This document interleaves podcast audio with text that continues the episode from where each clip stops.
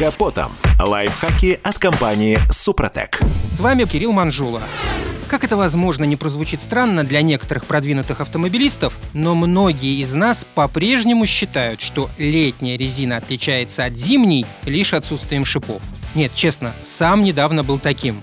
Есть еще, конечно, те, кто знает о разнице протектора, а вот о температурной зависимости резины зимних и летних шин точно задумываются единицы. И очень зря. И думаю, как раз сейчас, весной, стоит исправить это недоразумение. Ведь ответ на вопрос, когда надо переобуваться, зависит именно от температуры. Даже если бы и захотел, не смог бы объяснить все химические процессы, которые происходят в зимних шинах при росте положительной температуры и в летней при минусе. Но это и не столь важно. Главное помнить, что производитель для каждого времени года использует разные составы. Зимние шины на морозе не теряют свою гибкость и позволяют поддерживать высокое сцепление с дорогой. Летние же шины действуют иначе. Они обеспечивают оптимальное сцепление только при положительных температурах. А теперь самое главное о цифрах. Плюс 7 градусов по Цельсию. Этот показатель, уверен, должен знать каждый автомобилист. Когда среднесуточный суточная температура, и ключевое слово здесь «среднесуточная», перешагнет через плюс 7, можно смело менять зимние покрышки на летние. Понятное дело, что в этот момент на каждой шиномонтажке выстроится очередь, но по мне лучше побездельничать пару часов в ожидании, чем лицезреть груду металла, которая недавно была прекрасным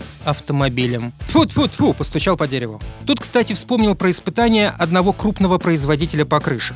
У них на мокром весеннем асфальте машина на хорошей зимней липучке остановилась на 10 метров позже, нежели на совсем не новой летней модели. Вот только, пожалуйста, не цепляйтесь к слову «не новый». У нас ведь в стране идут дожди, а где-то даже очень часто, а именно глубина и рисунок протектора препятствуют аквапланированию. Это для справки, когда на мокрой дороге машина уже не едет по асфальту, а планирует по воде. И если у вас нет парусов, то управлять этой лодкой будет невозможно. Так что проверьте глубину протектора шин. В большинстве случаев высота рисунка ниже 2-3 мм уже не позволяет гарантировать безопасное движение в дождливую погоду. Ну а если глубина канавок составляет 1,6 мм или менее, то отправляемся прямиком прямиком за новыми колесами. И предлагаю тут не вспоминать про Формулу-1, где болиды носятся на лысой резине. Мы же все-таки не на треке, и если пойдет дождь, то на пит-стопе нам 12 механиков не поменяют резину за 2 секунды. На этом пока все. С вами был Кирилл Манжула. Слушайте программу «Мой автомобиль сегодня» с 10 до 11 и помните, мы не истина в последней инстанции, но направление указываем верное.